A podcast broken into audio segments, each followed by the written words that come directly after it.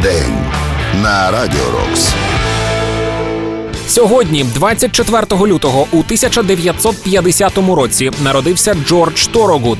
Уявіть, до 20 років про музичну кар'єру він навіть не думав. Джордж професійно грав у бейсбол, а блюзи були його розвагою. Та 1970-го щось увімкнулося. Торогуд почав виступати з власним гуртом Destroyers, а пізніше й записуватися. До початку 80-х став відомим настільки, що самі ролінги запросили його виступати у них на розігріві.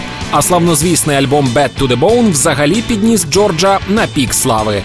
Зараз у здобутку іменинника понад 20 мільйонів проданих копій альбомів. Важлива дата, і це ще один день, що наближає нас до перемоги. Рок-день на Радіо Рокс.